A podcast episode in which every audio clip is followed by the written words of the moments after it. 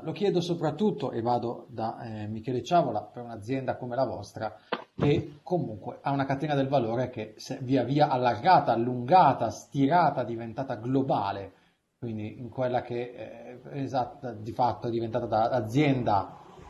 di territorio a realtà multinazionale.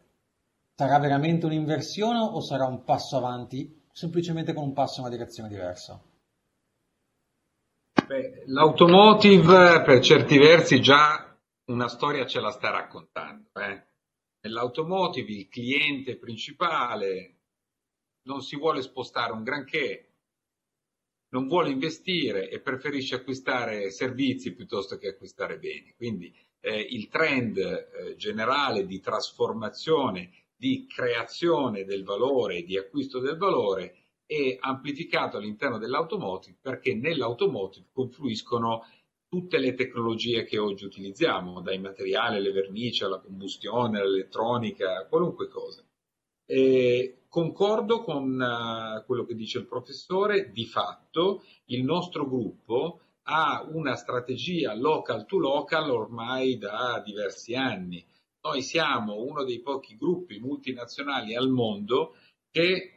produce in Cina per la Cina, produce in Brasile per il Brasile e questa è ancora meno comune, produce negli Stati Uniti per gli Stati Uniti. Tra l'altro sostenendo costi che sono molto superiori alla produzione delocalizzata, per esempio in Messico. Chi ha visto Planta uno, Planta due, Planta tre di un nostro concorrente sa di che cosa sto parlando, ma che in qualche modo ci scontano un pochino il fattore di rischio. Quindi nel momento in cui noi abbiamo un forte cambio dei dazi doganali, era la cosa più grave che eravamo riusciti a prevedere prima, prima del Covid, ecco, noi riusciamo eh, per l'approvvigionamento delle merci, eh, per tutto quello che può essere un, uh, un, uno showstopper di quello che stiamo facendo, avevo, avevo pensato il local to local come strumento molto utile. Di fatto si è rivelato uno strumento straordinario. La scelta che ci ha portato a fare questo tipo eh, di percorso, ovviamente non è mia, ma è eh, dell'imprenditore, il signor Forte, ed è una scelta di tipo etico. Noi eh, vendiamo in un paese, sosteniamo l'occupazione in quel paese, spendiamo i soldi in quel paese eh, per acquistare le materie prime, prime i beni eh, di qualunque necessità, anche i subassemblati, e quindi in qualche modo questa scelta del sociale, che sembra qualcosa di particolarmente antico, proprio in questo momento di grande evoluzione tecnologica sta invece eh, venendo fuori come la più moderna eh, delle scelte che potessimo fare in assoluto. Quindi la nostra catena del valore, per concludere, l'abbiamo molto accorciata e poi l'abbiamo anche un po' schiacciata per essere sicuri di stare dentro tutti i paesi in maniera etica e sostenibile, di ridurre i rischi, ma soprattutto di creare valore intorno alla società nella quale siamo inseriti. E direi che questa è una chiosa eh, che vi fa onore e che... Eh... da un certo punto di vista dà un'idea di evoluzione rispetto a quello che, a quello su, al, al mondo in cui ci stiamo portando, quindi con tutti i rischi, con tutte le difficoltà. Comunque quando sentiamo parlare di etica e di responsabilità e di sostenibilità, aggiungendo una sostenibilità di tipo sanitario, cito ancora